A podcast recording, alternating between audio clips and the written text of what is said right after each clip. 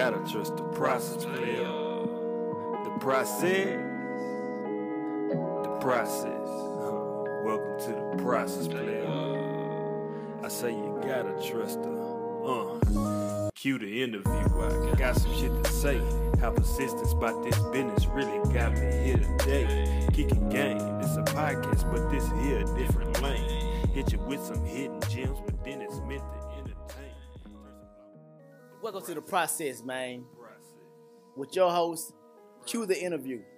Man, this is my first podcast, man. My first interview.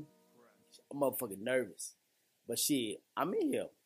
I got a special guest today, man. He uh he's been so inspirational to me. I've been watching him grow. He and I've been friends since uh middle school, sixth grade. We started off at Lake Olympia, then we went to Quail Valley, then we met again at Prairie View. And um you know how you meet somebody that's uh naturally funny? Like I know like social media now you could just be funny, you could be all type uh, a different type of person on the internet, but then, you know, when you see that person in real life, they're not even fucking funny. But I could genuinely say this guy that I have today is genuinely funny in in person. You know what I'm saying? So, you know, I admire this guy. When I call him, you know, and talk to him about different things, uh, he's always e- encouraging, reading books and things of that nature. And um, he kind of inspired me to start this podcast, the process, because he told me his story. And once when he told me his story, I was like, damn, bro, shit. Other people need to hear this story because it probably be it probably be another Mark Zuck- Zuckerberg uh, sitting on the couch right now, not knowing where the fuck to start. And I was like, but you have paved the way. And during this whole pandemic, we have learned that um, you got to get money in all avenues. You know, multi streams of income uh, because your job can let you go at, at any point. So I just feel like, you know, you need to f- figure out what your purpose is uh, and what your gifts is, and you need to be in that lane because that, that, that gift will pay, you know I'm saying, put you in front of the people that you need to be. But, you know, that's on another uh, podcast episode.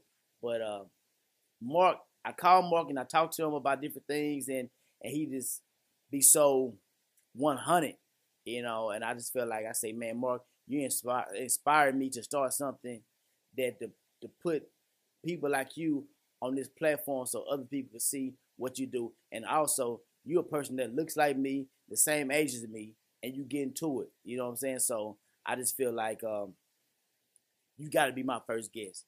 And today I want to introduce you to Mark Day.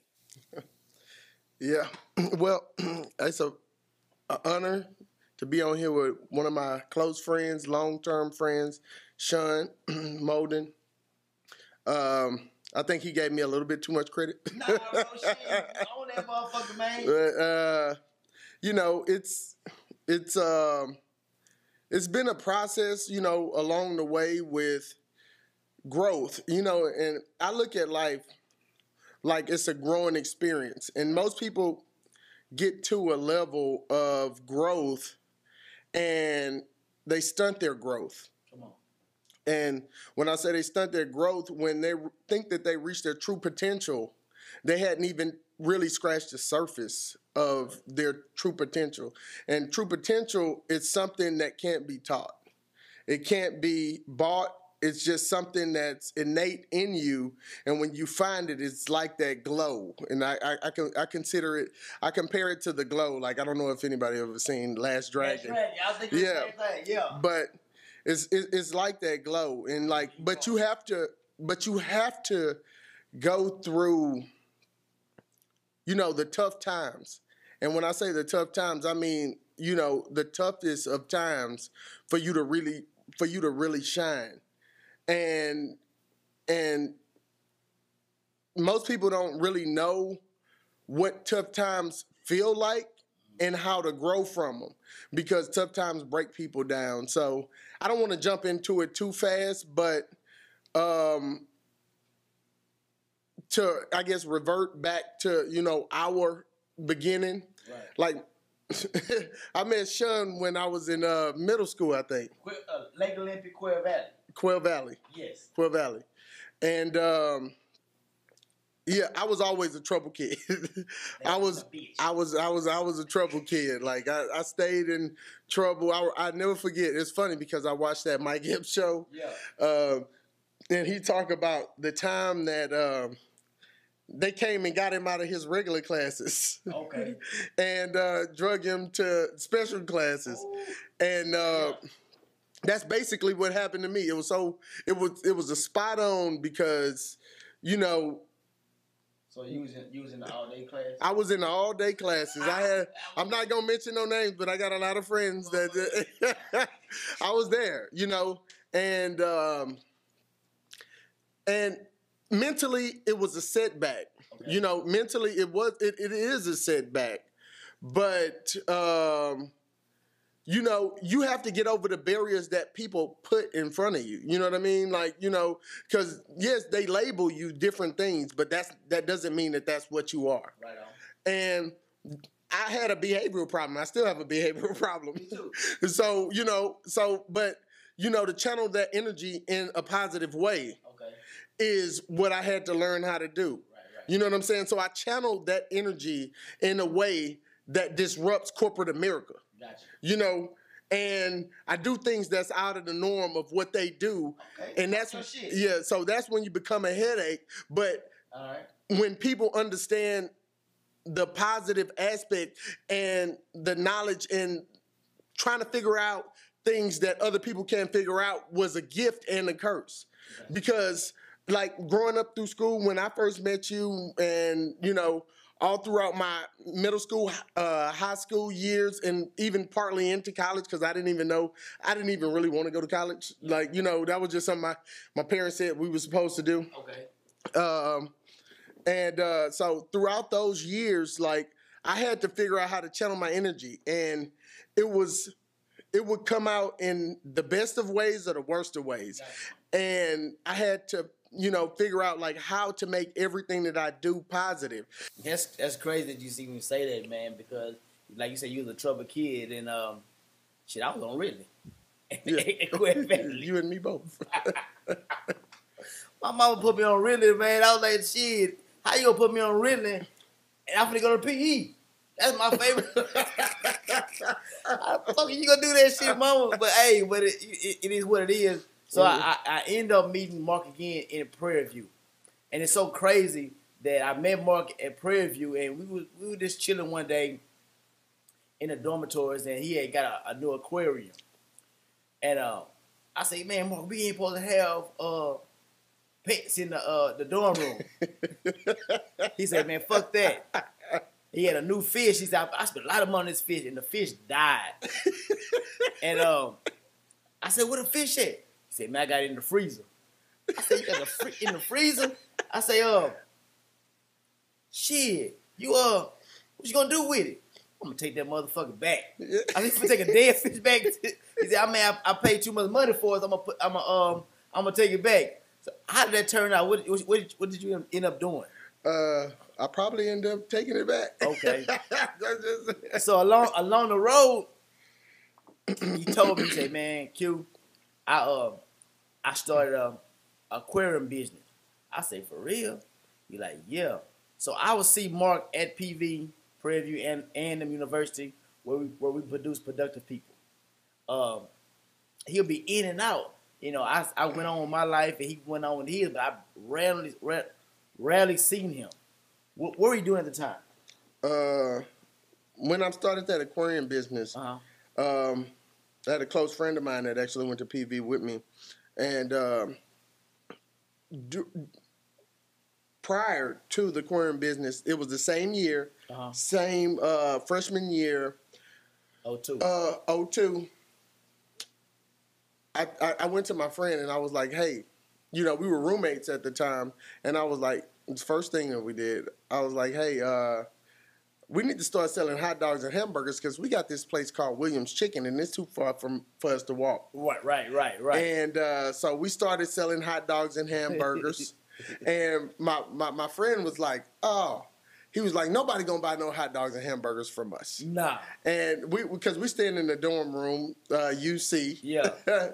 and uh, I cooked them for the first night on the George Foreman grill that we put in between the bathroom. and uh, nobody came. Nobody came for the first night. Trust the process. Yeah, trust the process. So nobody came for the first night. Second night, like I, what I did was I put a sign on the door on the outside, and I was like, uh, "We're gonna put one dollar hamburgers, two hot dogs for one dollar." So he was like, "Okay." He's still doing his work, and I'm making hot dogs and hamburgers. I opened up the door to let the smell go out in the hallway. Right. And uh, so the smell go out in the hallway, and uh, we get one customer that night. Come on. All right, and when in the next night we started, uh, I did it again. We only made one dollar the first night. Well, fuck it. Yeah, Never So- give up. Yeah, so the next night we made. Uh, I started cooking. We got a knock on the door as soon as I made my first hamburger. Like, let me get one of those hamburgers, and uh, I sold him the hamburger. And he ain't get up off the bed. He's still doing his work. I'm doing my hamburgers. You and a motherfucker believe it. Yeah. Yeah. And uh, uh, and we get another knock on the door, and I, I served them two hot dogs. Okay. Get another knock on the door. About 15 minutes later, he got up off of his bed. What you got going? Yeah, he got up off of his bed and was like, "I'm gonna help you make these Oh, hamburgers." yeah, now you a So- believer. Yeah. So you know, within um, uh, I say a week's time period, we had the whole campus going, and and uh, at the end of that little session, Yeah. we end up uh, going to Christmas break. And Christmas break, uh, they took our George Foreman grill and they kicked us out of the out of the out of the college, out of the UC college. They said we couldn't we could not come back because we were cooking and it was against the rules. For real? Yeah, so we ended up getting kicked out, me and him. Damn. And um, and I was like, and he was like, man, what we gonna do now? And I was like, oh, well, we gonna uh, we gonna put up Christmas lights. okay. And he was like, Christmas lights? Nobody's gonna do Christmas lights. What are you talking about? This is 02. And- yeah, We were about 19. 02. Yeah, we were 18, 19. Okay. Yeah. And I was like, we're gonna put up Christmas lights. And he was like, What do you mean Christmas lights? And I was like, Christmas lights. We're gonna hang Christmas lights for people Mm-hmm. and go out in Missouri City, Sugarland area and Southwest pass out yeah, yeah, and pass out cards. The first year that we did Christmas lights, which we were freshmen at the time, we made over five thousand dollars As freshmen. as freshmen putting out Christmas lights in this area. No one was doing it at that time. You see Christmas lights all over now. Nobody was doing it. Nobody was doing was it. Josephine Johnny and Ball Run. Yeah, exactly. yes, exactly. So nobody was doing it. And then, you know, it turned into a mainstream business. Like all of the big companies throughout the Houston area, after about the third or fourth year that we were doing it, saw that these that this was an actual service that they can make money from. Right. And everyone started putting out Christmas lights. And that's when you start seeing Christmas lights all throughout the Houston, city of Houston area because people weren't doing it because they didn't want to. So um, we put up Christmas lights. And at the end of us putting up Christmas lights for that Christmas season, we both had to find jobs. Wow. And I asked him, I was like, what are you going to do? And he was like, man, I'm going to go fill out a job. They, they got a app, uh, job application, uh, a job position at HEB. And I, he was like, what are you going to do? I was like, man, the only thing I know how to do is fish. Besides Christmas lights, I didn't really know how to do Christmas lights at the time, but Right, we right, figured it out. Figured And uh, I started working at a company uh, in Missouri City, and uh, I worked in the pet department. They hired me that night that I told them, I told my friend that we were gonna go and fill out these job applications. I went into a place and I saw it open. He was like, just go in there and fill out the job application. So I went in there and filled out the job application, and they was like, what is this fish? What is this fish? What is this fish? I always lo- loved fish throughout school, so I named them all. They gave me the job. I got the job that night. And uh and that night they was like, you start tomorrow. I went in there the next day and it was in a prestigious area of Missouri City. So Lake Olympia. yeah, yeah, Lake. Oh, I can say the names. Yeah, Yeah. Lake Olympia, Sienna Plantation, or whatnot, and they weren't selling any aquariums. They weren't selling any fish really. The fish department was slacking, and I and I asked myself, I was like, why is the fish department slacking over here? Like everything else, the dogs are making thousands of dollars a day. You know, everything else is making money, but fish is not making anything. Right. It, and I thought about it, and I was like, you know, n- these people want to buy fish because I see them come over here to my section, mm. but they don't know how to take care of the fish. Gotcha. They don't know how to set up the aquariums. They don't know how to do these things. Right.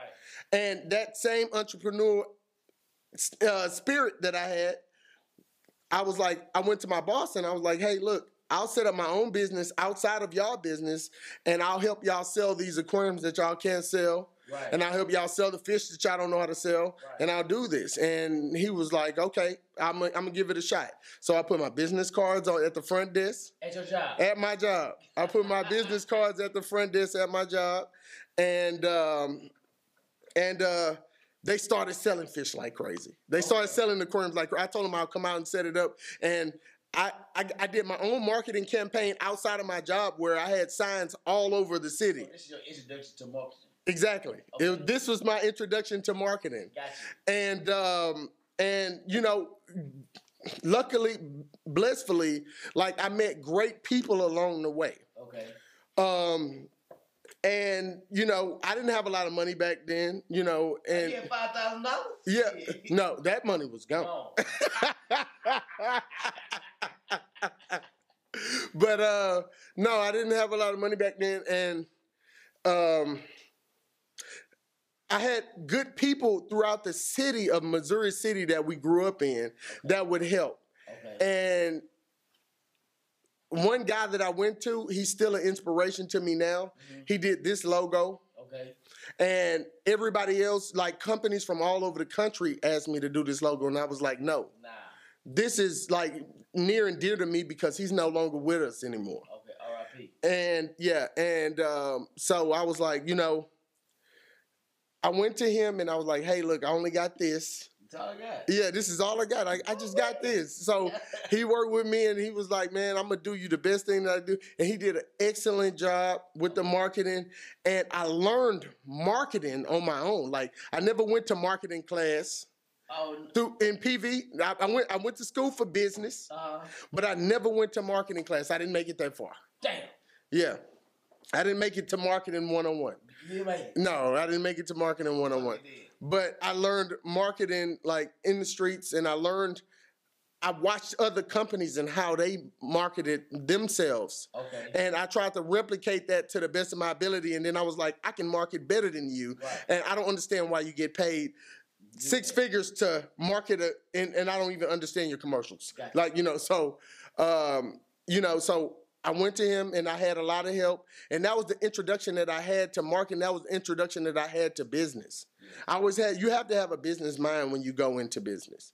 Okay. And when I say that, and I, I say that in the sense of it being innate to you, it's not something that you can learn.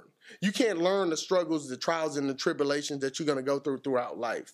Okay. You know, these are things that have to be innate, like a basketball player. Like, I don't care how many times I go out on a basketball court, I'm never going to be a great basketball player. I can dig it. You know, I can learn to get better, but I'm never going to be great Right. Talk your shit. you know so like this is something that i knew that i knew how to do you know what i'm saying it didn't matter what arena that i was in business was my end all be all Right. you know it's just it's the drive it's, it's just what you know and when you figure out what you know you know it and you go after it and you're gonna be become more successful than anybody else in that arena So, so you say this is your gift? yeah, it's just a gift. It's just a gift. I don't have to work for it. Like I, I never learned math.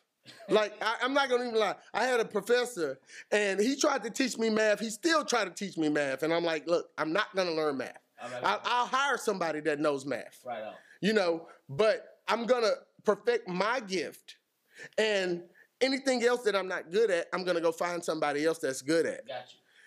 So, you know, we went to we we started this company and I and the the aquarium business took off. And, Like it took off, but it didn't really take off, but it took off. Like everybody knew me as the aquarium guy. Right. And they called me, hey, the aquarium guy, the aquarium guy, the aquarium guy. And I, I couldn't get the title off. It was like it was like Mike Epps and and um what's the movie? Uh Friday.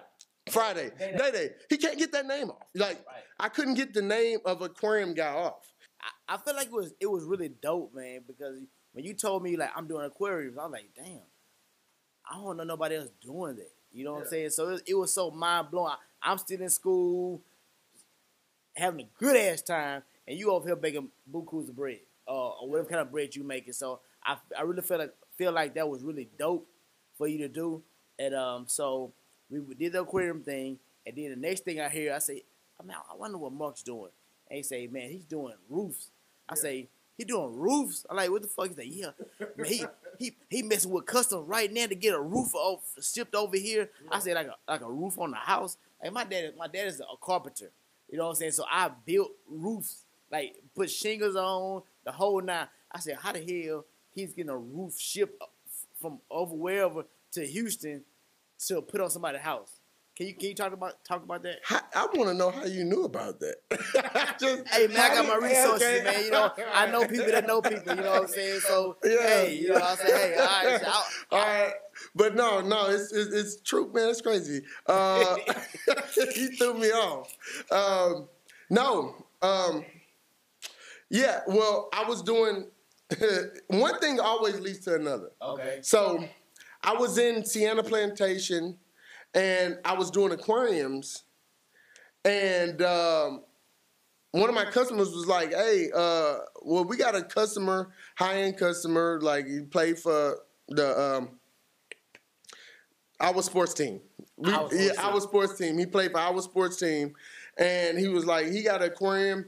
But he want to know, like, you know, it's Christmas light, guys, and I heard you did Christmas light can you do his Christmas lights? And I was like, yeah, yeah, I can do his Christmas lights. And this is going alongside the aquarium thing. Right. And um, I end up doing his aquarium, and then I put up his Christmas lights, and his roof was completely dirty. It was a tile roof. Mm-hmm.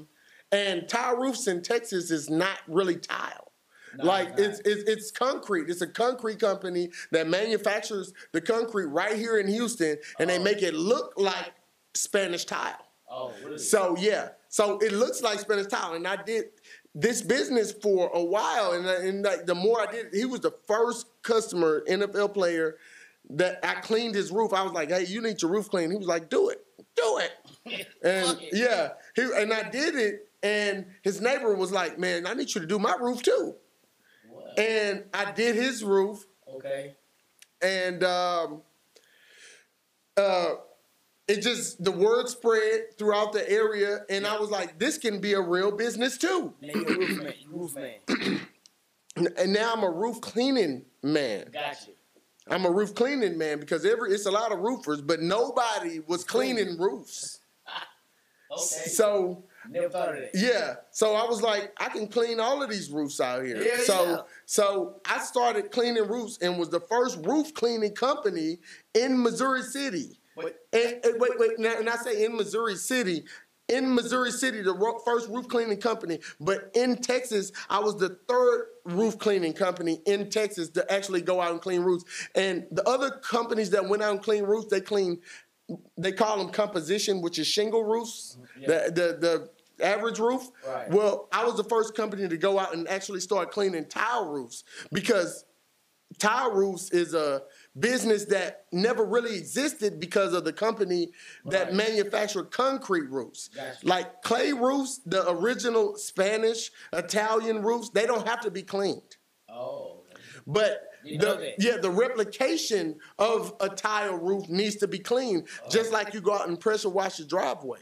Okay. It has to be cleaned. Right. And I was the first company to go out and start doing that. So you like a Texas legend? No. Yes. No, I'm not. Yes, you are. Now. You you found you found the Christmas lights and cleaned the fucking roof. Yeah. Well, I, I, ain't gonna give myself that much credit. Right but on. at the same time, like the first company to go out and do that and you know, as I went out and and I did that, the business grew. It blew. I thought the aquarium business blew. I thought the Christmas lights blew, but the roof cleaning business took off like no other. Like. I had one point. I'm gonna throw out a dollar sign. I had one point where we made five thousand dollars a day cleaning rooftops, easy, and we did that on a consistent basis until it became a thing for somebody else. Yeah. It, it, be, it, it, became it, no you can't patent cleaning something yeah right. so like it became a thing um, and when I and the way I found my help uh, like I would go out and find guys at Home Depot, and I would train them how to clean these roofs. Okay. And they would go out and they did it, and the word spread just like the Christmas light spread. And you know, they started their own thing, and they was like, "We clean roofs too. We clean roofs too. I We did it." For my dog. Yeah. I So feel like they stealing from my dog. yeah. So it, it just it just trickled it trickled down. Okay. You know. Okay. So, So so when you took, oh, I knew about this, and then I then I see you with the um the day urinals. I was like, man, what the fuck more got going on right fucking man? Hey, he just be doing so much stuff. So I, I called you, and I was like, man, you know, you doing so much things, so many things, and it's like. I need to get in, get in, get in this lane, man, because you know I work twelve hours a day. I'm Mhm. doing this. It's like going around a monopoly table the whole time and only collecting two hundred dollars. So I'm like, that's Mhm. not the answer. But my partner, he really is. What's the word? I don't. I don't even know the word, but he's like, he's thinking ahead of his time. Like in 02, he talking about selling selling up hamburgers. I'm out, out here talking about Hot Boy Ronald, Josephine Johnny. You know what I'm saying? Now I got older, I'm working 12 hour days, making making a good amount of money. But he's up here creating jobs for his for his future family, for himself, and and, and having generational wealth. So Mhm. I, I called Marcus like, Mark, what are, what are you what are you doing? And he told me about day urinals. I say, man, what the fuck is that? Goddamn day urinals. How the fuck you even come up with that shit? So can you talk about how you you know started day urinals? I started day urinal mats, man. Um, quite frank, like I went out to bars a lot.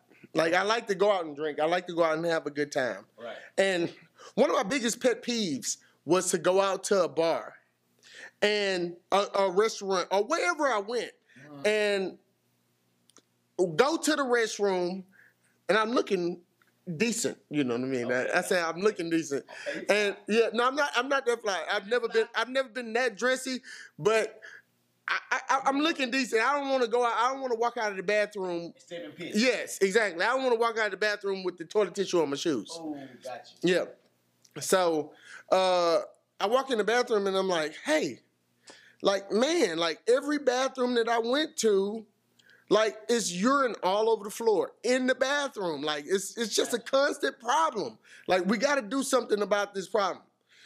And I made it my priority for a while of doing something about it. And it was just like I know what the I, I see another issue. Like I see another problem.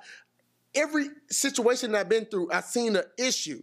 Okay. Like I saw the issue with the aquariums. I saw the issue with the lights. I saw the issue where we didn't have any food on campus. Like I saw issues, right. you know, and I saw issue with the fact that everybody stepping in everybody else's urine. Like it was just a problem. And I'm like, how can we fix this issue? What is the problem?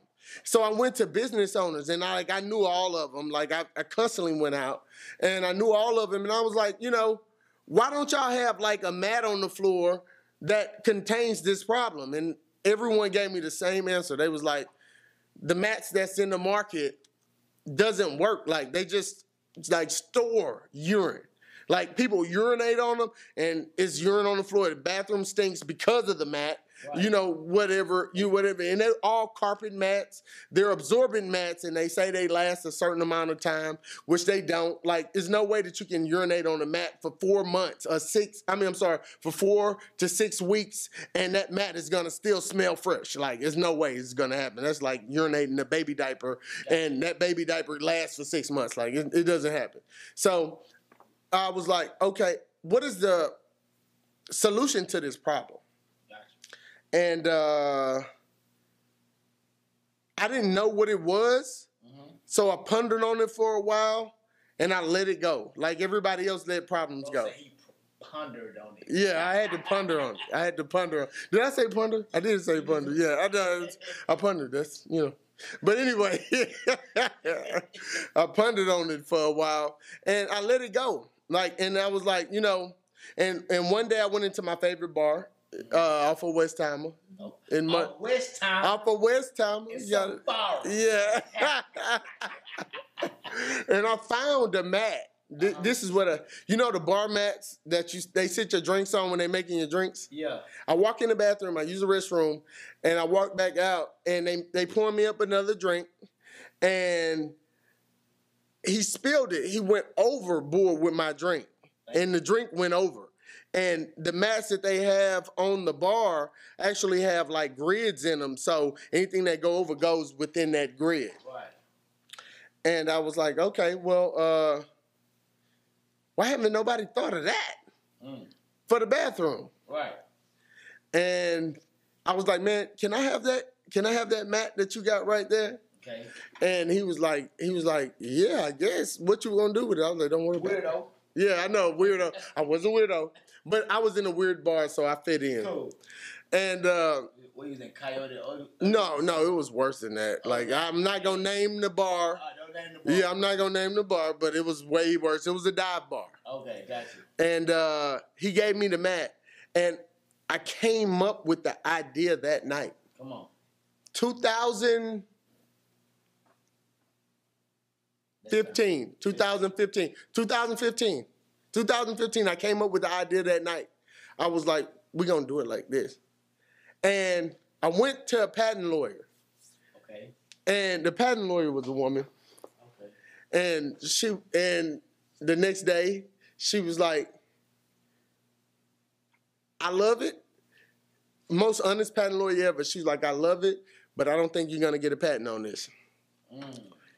And I was like, Well, why don't why don't you think I'm What- gonna what- what's a patent lawyer? a patent lawyer is a lawyer that specializes in patents. You have all types of lawyers. You have legal lawyers, you have defense lawyers, you have litigation lawyers, you have patent lawyers, you have business lawyers. Okay. It's a lot of different lawyers, I got you. and they all specialize in certain things. Got you. And the patent lawyers specialize in patents. Like they know if you're going to be able, what your, like a defense attorney would know your chances of winning a, a criminal case. Yeah. A patent lawyer knows your chances of being able to get in a, get a patent. Got you. And I went to her, and she told me she was like, "I don't think you're gonna be able to get a patent on this."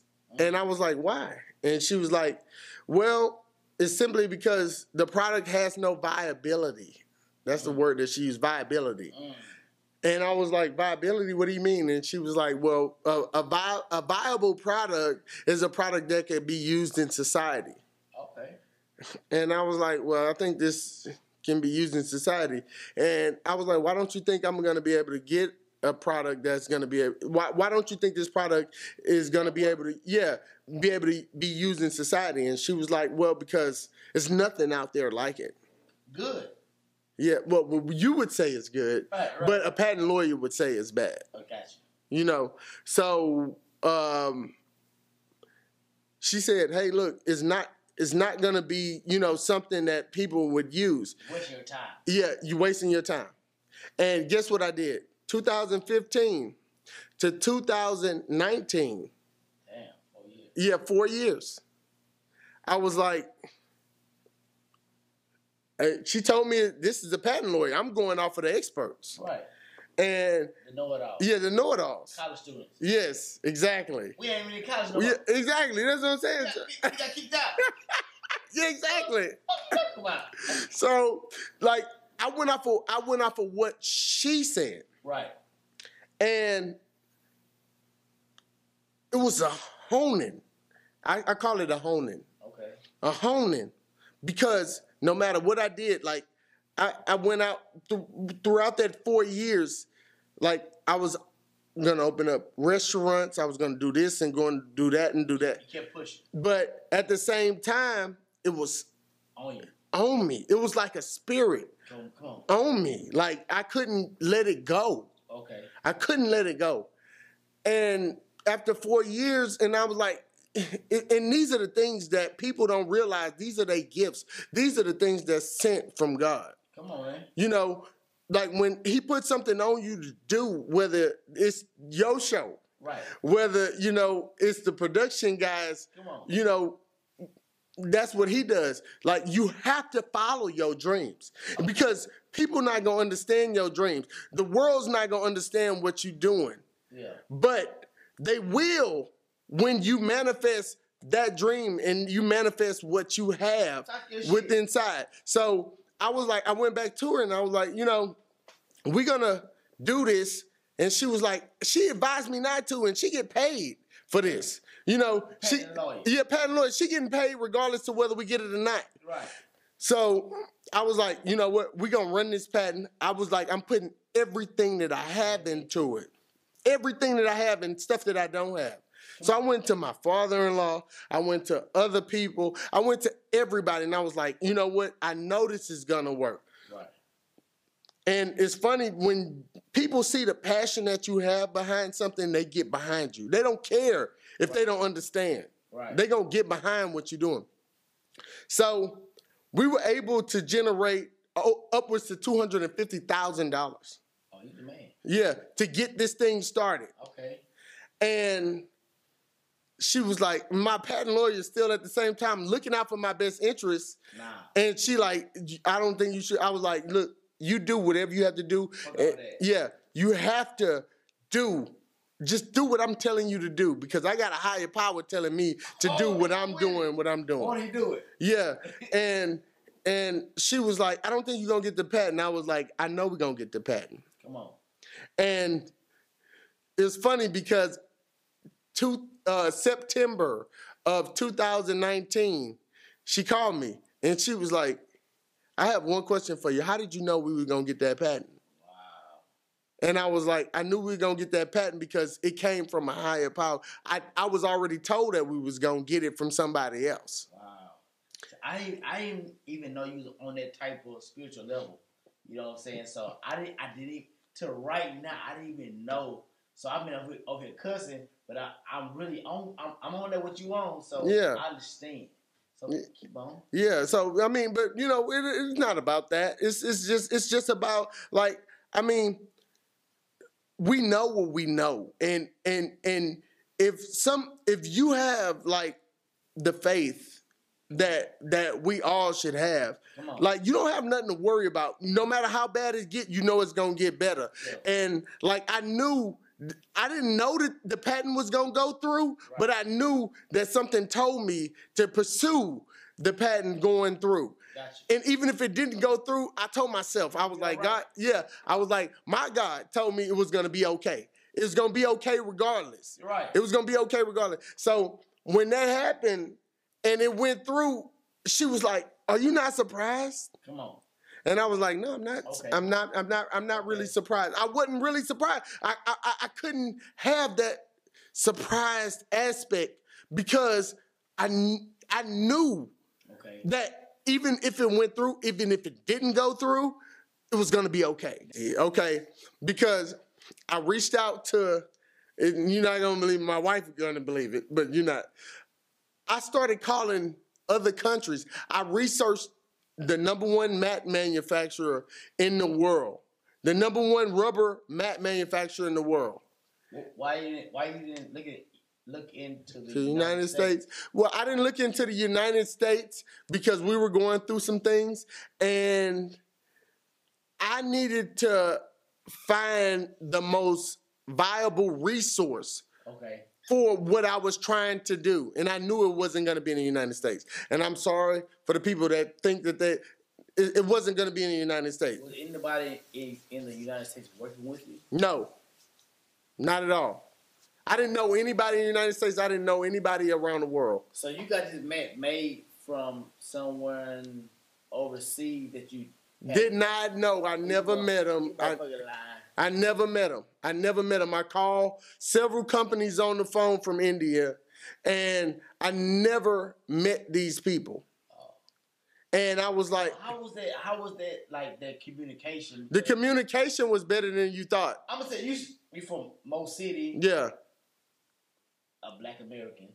yeah. From PV, Mo City, but you talking to somebody out of the country. Not saying that's not doable, but it's not realistic. I know it's not realistic, but it depends on your definition of realistic. It's not. It's not realistic. And like my wife was like, "What are you doing? Like what you're doing is not realistic." Right. And like I'm up at the time that everybody is asleep. Mhm. So India, is basically two hours behind us, Yes. but on a totally different scale. One o'clock in the morning for us is three o'clock in the evening for them. So I got on the phone and I and I, and I bought a calling card. Wow. I bought a calling card, a global calling card, and I started calling companies from all over the world. How do you even think about that?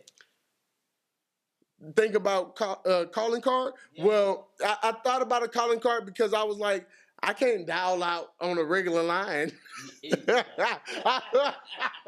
I can't dial out on the regular line. Maybe I'm tripping though. Maybe I'm Yeah. tripping. I don't know. No. I didn't think about that shit. Yeah, I, I knew I couldn't dial out on my on my cell phone and call India. so right. I was like, I gotta buy a calling card. So I bought a calling card and I bought a calling service, and I was like, you know, like I'm just gonna start calling people. And I started calling people in the middle of the night. Everybody thought I was crazy. I did it for six weeks. I was just calling people in the middle of night, all night, just calling people. And um, and finally I found like two companies that spoke English and they knew what I was saying, yeah, what I was trying to do and what I was saying. And um, they were like, yeah, yeah, we'll, we'll, we'll do business with you, blah, blah, blah. And the first company that I actually ran into, they was like, hey, look, we're doing an international mat expo and it's going to be in Atlanta.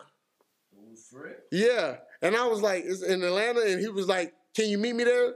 And like, I didn't fly anywhere. I hadn't been anywhere in years. Like, I'm, I'm from Houston, you know. We don't go anywhere in Houston. I don't know if you ain't know. But uh, so it, he was like, can you meet me in Atlanta? I was like, sure I can. Yeah. Yeah. And like, you know. Tomorrow. Yeah, yeah. So I f- literally flew out to Atlanta with one of my friends, and I met him there. And like, I asked my patent lawyer. This is not her job, but I asked my patent lawyer, and and I was like, uh, "What should I take out there?" And she was like, "Do you have an NDA?" And I was like, "An NDA? What's that?" And she was like, "You know." An NDA is an agreement saying like whatever you give to them is confidential, blah blah blah blah blah, and you can't uh, sorry share with anybody. And I was like, no. Can you draw it up for me? She was like, that's not what I do. I'm not that type of lawyer. yeah. And then I was like, I need you to be that type of lawyer for me right now. you right now. And she was like, Mark, I'll do it for you because I see your passion behind what you're doing. That's solid. That's solid. Yeah. So she drew up an NDA, and this is not her job. She drew it up. I took it out there, and I flew out there with my friend, and we signed it. And like, this is all on a whim.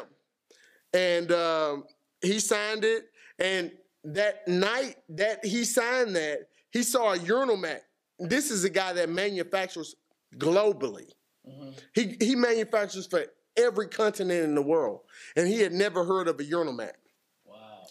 And other companies had heard of urinal mats, but they didn't have the foresight to see what I was trying to do. Right. So when he saw that urinal mat, he got 100% behind what I was doing because he had never seen this. And I'm telling you, dog.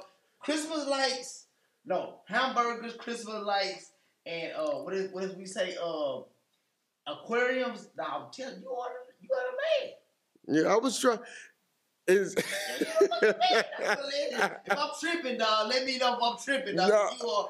I mean, I don't brush. I don't paint myself with that brush at all. Like I just let me tell you what I do. Like I, I because the things in society that we see right now uh, are simple, and like and, and right now I go off of. I listen to this every day. I listen to Zig Ziglar. I listen to Earl Nightingale. I listen to uh, Napoleon Hill. And right now, in the society that we live in, we really have no competition.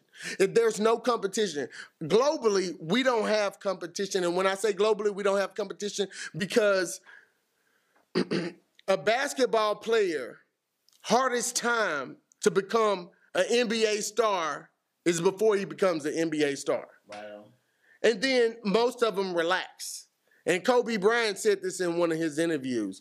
They relax because after they become an NBA star, they don't push themselves like they would To the next level. to the next level because they already think that they've gained success. Got you. And that's the same thing that corporate America does. And that's the same reason why it's the evolution of business is so slow. Got you. It takes forever for things to come out when in actuality, things new things should be coming out every day. And it shouldn't even amaze people because people have thought of these things. Got You see what I'm saying? But the problem with society today is no one actually acts on those things. you. Okay. You see what I'm saying? Talk your shit. Like everybody has ideas constantly every day, and every day those are million dollar ideas. right. But they don't act on them because society dumbs people down to what society should be, what they feel like society should be. And if everybody constantly pushed one another to that next level, do you know what society would look like? That's what that's basically all it means. Got you. So, how was the interaction when you met the guy from uh, uh, in, in Atlanta, the Indian guy? How was the interaction? He was like, every, it's always surprising. I mean, yeah, yeah, exactly. It, it was, it's always surprising, but um, when when he saw me, he was like, "Man," he was like, "This guy looks like me." We look the same Oh, because he's some he's from South India. In South India, their color is just like ours. So what? What North India? North India is lighter. Wow. Yeah. You know that. Yes. Okay. Well, then look at our continent. Gotcha. Look at our continent. Everything south is darker. Everything north is lighter. Oh, you put me on game. Yeah. Okay. So, so tell me about your match. Tell me what is it? What Okay. It look like? Well, the mat, the idea, well, the general concept of a mat was they were to manufacture a mat, and the mat was a disposable mat. Every mat in the industry right now is disposable. You have to throw the whole thing away. Right. It's a piece of plastic. It doesn't stay in place. It's not. It, it just doesn't make sense. That, and, and I'm not shunning anyone's product, but I'm just gonna make sure that everybody knows that it doesn't make sense. Right. I thought long and hard about it. It didn't take me that long to think about a mat that made sense. And I just want to throw that out there. I'm not trying to make anybody feel stupid. But um, to come out with a mat that you didn't have to throw away the whole mat because every morning people don't throw away their doormats. You know, how can you come up with a mat that you can dispose of the waste, but at the same time keep the mat in place? That that was the whole idea of the mat. And you want a heavy duty mat, it has to be a two piece mat. Right. And uh, so the two piece mat we came up with was a grill Gotcha. like a grill, George Foreman grill. Uh, and I was like, well, we're gonna manufacture the mat the way that this is. And he was like, well, how are you gonna get that pad manufactured? Because nobody manufactures pads. We don't manufacture pads. And how are you gonna come up with a pad that doesn't seep through? So I reached out the same way I reached out to my mat manufacturer. I reached out to China. China. China. Well, you are you global. And I was like, I told them what I wanted to do. It took me about four months for them to be able to come up with a prototype. I reached out from everyone from the meat packing company that you put your, you know, that you buy your meat in and it absorbs the liquid to oil absorption companies. Okay. And um, one company, I, I told them, I was like, I don't know what your budget is, but this product is gonna change the world.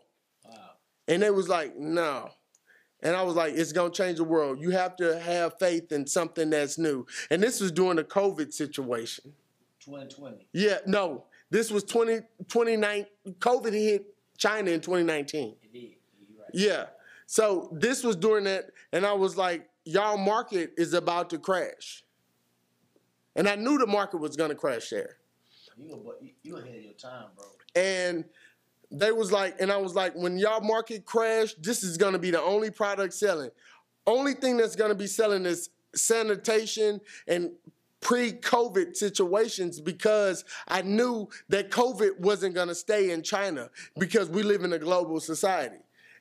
And they was like, and someone in that company, her name is Yvonne, and uh, yeah, in China, yeah, I know, but her name is Yvonne, and she was like, she said she had the foresight to see what I was telling her, and she was like. How much money do you want to put behind this? And I was like, Well, I don't really have any money to put behind it like that but I need you to understand what we're doing because our product is about to change the world and we we the, the everything global is about to change and this is going to be the evolution of a new industry that never existed globally. My mat manufacturer saw it back in 2019 early. She saw it around 2019 November. So I put them two together. They never met each other. I kept them, you know, Separate. separate. But yeah, but we worked on this, and uh, three months into it, she developed the pad, which no one has this pad in the world. This is something that we developed ourselves and patented ourselves. But you can't patent a pad. So I got with my patent attorney, and I told my attorney. my patent attorney. Okay, gotcha.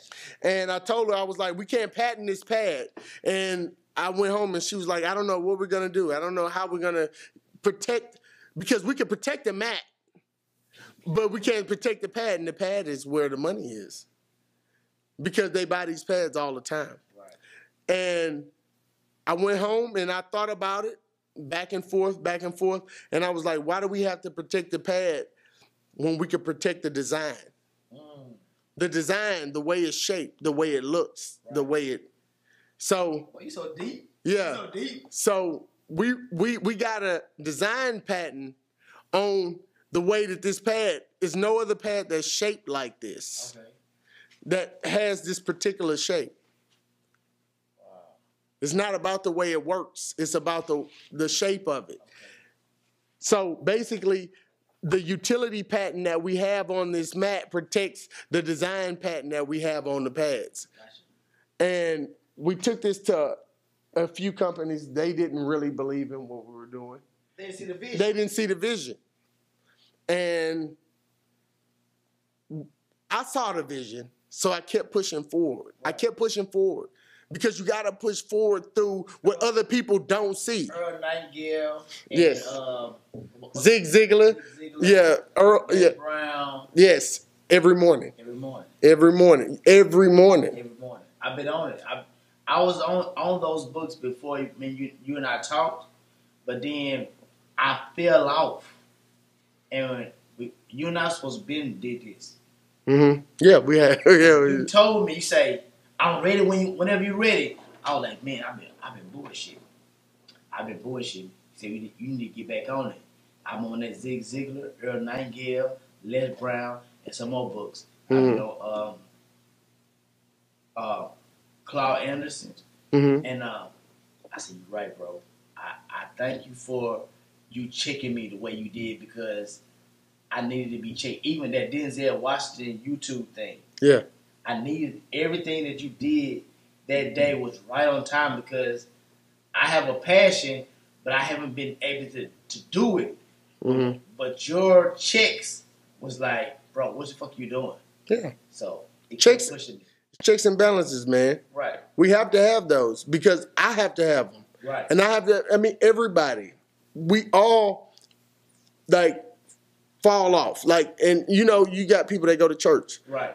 and they lose, I, I'm not going to say they lose their spirituality, but Straddling the fence. yes, it's hard. Right. It's hard. It's like going to the gym every day. Like, if you skip that gym exercise, it's going to be so much easier for you to skip that next one. Right, right, right.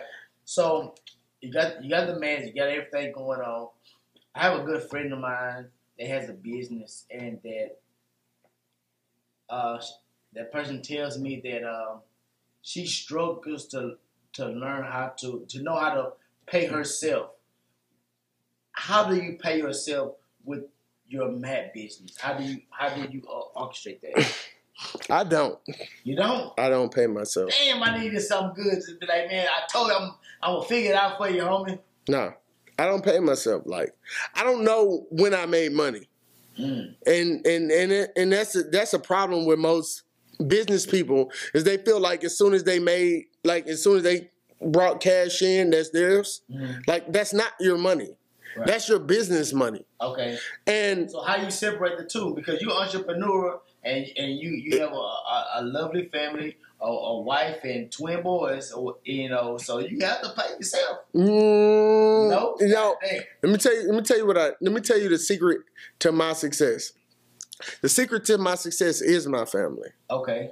because my wife is completely 100% supportive Okay. to what I do. Okay. And and, and this is gonna like stream off topic, but most business people, and I'm not not just business people, most people in general don't understand the structure of a family. Okay. A structure of a family is not only your strength that you bring into that family, but the support that comes from that family. Okay. And my wife has been the most supportive person in every endeavor that I've ever been into that she made me feel like I can like accomplish any dream that I've ever aspired to have. Come on. And so like Fortune 500 companies try to break you Okay. based off of what they think that they know about you. Okay. And my wife has been that backbone to everything that I've done to break what they thought they knew that I they thought that I that I needed. Gotcha. Now, the world has made people feel like they need certain things. They make you feel like you need these type of shoes. They make you feel like I come in here like I'm just me.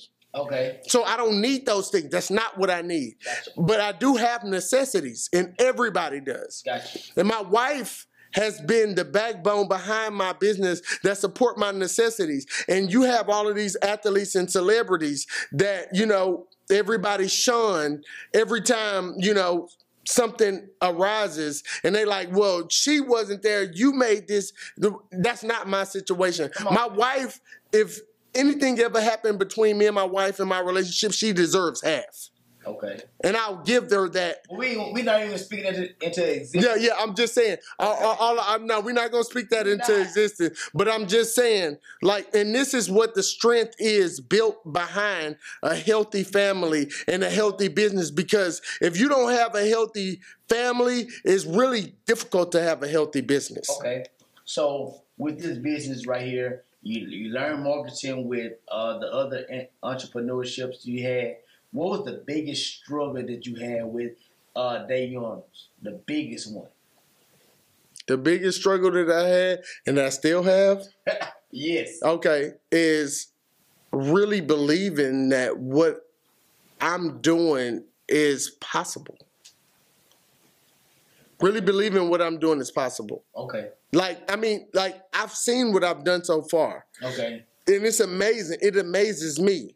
Gotcha. And that the only thing that motivates me is the fact that I can't believe that I got this far. Gotcha. But my aspirations and my dreams, I was flying back from Germany and on a mat expo that I that my mat manufacturer he was like, yeah, we need you to come out here and blah blah blah, and I did it, and like it amazed me, like the fact that I was able to accomplish so much Gotcha.